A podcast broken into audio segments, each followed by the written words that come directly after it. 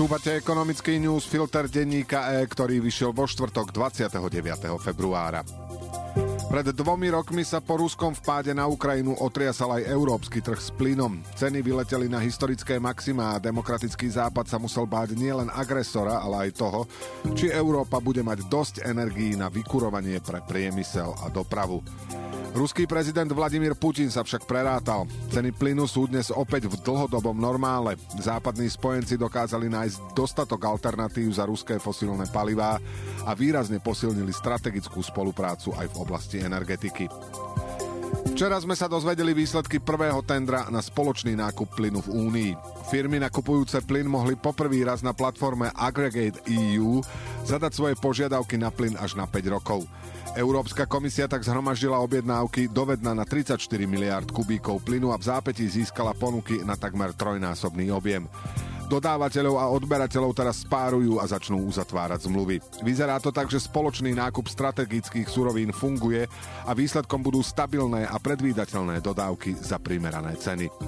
Ekonomický newsfilter má dnes 1350 slov a pripravil ho pre vás Oliver Brunovský. Ja som Braňo Bezák.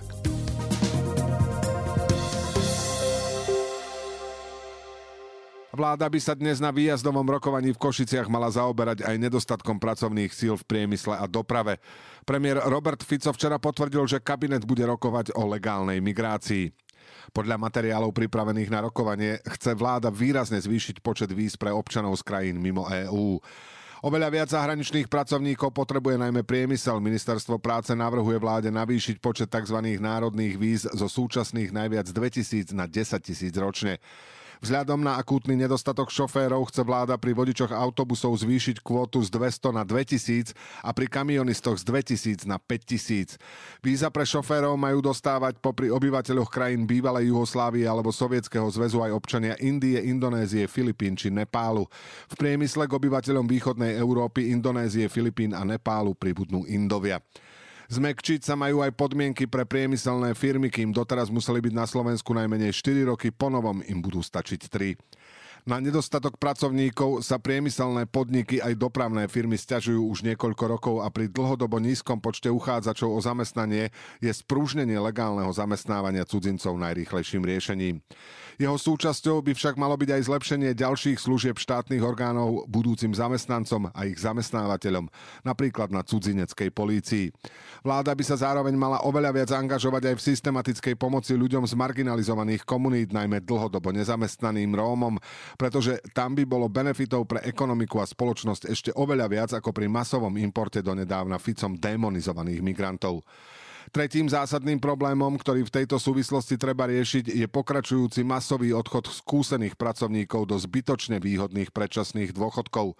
Populistickú zmenu presadil bývalý minister práce Milan Krajniak a podľa dát Inštitútu finančnej politiky ku koncu minulého roka takto odišlo z trhu práce 47 tisíc ľudí.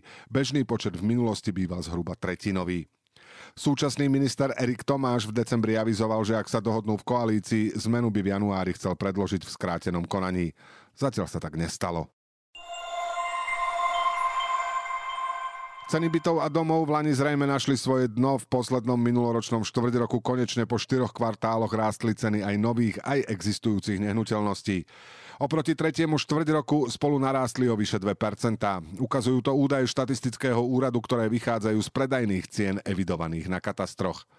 Tento trend signalizovala už aj Národná banka Slovenska, tá sleduje na realitných inzertných portáloch ponukové ceny. Aj tie sa podľa NBS koncom Blanečka stabilizovali. Realitní experti sú ešte vo svojich hodnoteniach opatrní, pretože dáta vychádzajú z nízkeho počtu predajov. Trh je v porovnaní s predchádzajúcimi rokmi výrazne utlmený a počet realizovaných transakcií klesol o desiatky percent, hovorí analytik Slovenskej sporiteľne Marian Kočiš. Vývoj ceny tak môže podľa neho ovplyvňovať aj štruktúra predaných a ponúkaných bytov. Navyše si predávajúci v posledných mesiacoch roka už lepšie uvedomovali komplikovanosť situácie a svoje cenové očakávania zreálňovali. Klesajúca ponuka bytov je podľa Vladimíra Kubrického z Realitnej únie náznakom toho, že sa trh dostáva do novej fázy. Už podľa neho nedáva zmysel predpokladať, že ceny bytov ďalej padnú.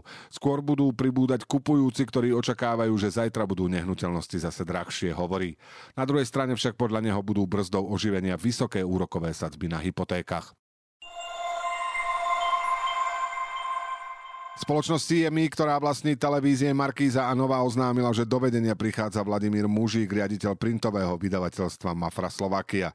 Mužík však z vydavateľstva, ktoré vydáva hospodárske noviny a viacero časopisov neodchádza. Bude ho ďalej riadiť, čo je prinajmenšom neštandardné, keďže médiá si za normálnych okolností na trhu informácií konkurujú.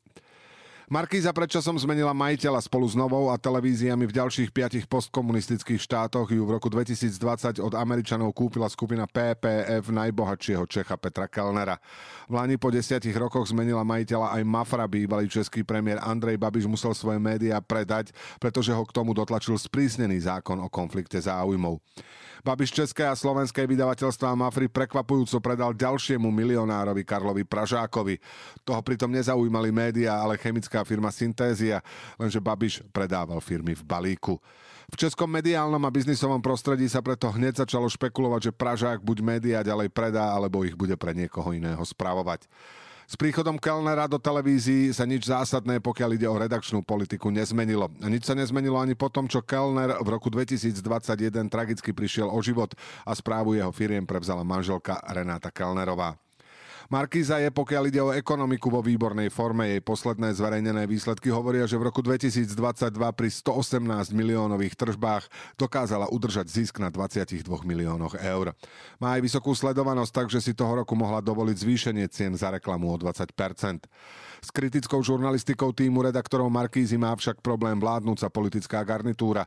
Premiér Fico televíziu zaradil medzi tzv. nepriateľské médiá, s ktorými odmieta komunikovať. Vyhráža sa tiež škrtaním reklamy od štátu a štátnych firiem. Markíza má totiž nielen veľký vplyv na verejnú mienku v súčasnosti, ale aj v minulosti často suplovala úlohy poddimenzovanej a politikmi zneužívanej verejnoprávnej inštitúcie. V Markíze rastie napätie, v októbri sa vymenil jej generálny riaditeľ, potom prišiel nový šéf spravodajstva publicistiky a s ním niekoľko nenápadných korekcií redakčnej práce. Keď sa začalo hovoriť o príchode mužíka, ktorý je v médiách zapísaný ako úspešný, no zároveň veľmi tvrdý manažér, viacerí ľudia z televízie sa tomu snažili zabrániť. Teraz prichádza o úroveň vyššie. A vyzerá to tak, že do konfliktu s nezávislosťou rešpektovaného média sa začínajú dostávať biznisové záujmy. PPF môže mať dôvod tlmiť spory s vládnúcou garnitúrou, pretože jej patrí napríklad lukratívna spoločnosť Skytol, ktorá na Slovensku výborne zarába vďaka škandalóznemu mýtnemu tendru z čias, keď vládol Fico. PPF spoluvlastní aj Škodu Transportation, ktorá vyhráva drvivú väčšinu tendrov na elektrické vlaky pre slovenské železnice. A vlastní tiež mobilného operátora O2, ktorému sa končí licencia a štát vyhlasuje nové výberové konanie na frekvencie na ďalších 20 rokov. V Lani sa však dohodla na predaj väčšinového podielu operátorovi zo Spojených Arabských Emirátov. Aj Pražák má na Slovensku biznis, vlastní napríklad novácky Fortischem a aj českú synestéziu, ktorá vyrába v súčasnosti veľmi vyhľadáva vyrábanú nitrocelulózu potrebnú na výrobu munície aj v slovenských zbrojovkách. Zaujímavé je tiež to, že Pražák bol veľmi blízkym spolupracovníkom Kellnera a chodil aj do investícií, v ktorých chcel Kellner zostať v pozadí. Teraz sú PPF a Pražáková Mafra personálne prepojené. A mimochodom krížové vlastníctvo printových médií, rozhlasových a televíznych staníc s celoslovenskou pôsobnosťou je na Slovensku zákonom zakázané. A na záver v krátkosti. Ceny priemyselných výrobcov sa za január vrátili k medziročnému poklesu. Znížili sa o 2,7%. Štatistici to pripisujú najmä zníženiu cien energií. Ceny v poľnohospodárstve klesali dvojciferným tempom 7 mesiac v rade. Medziročne sa znížili o 16%.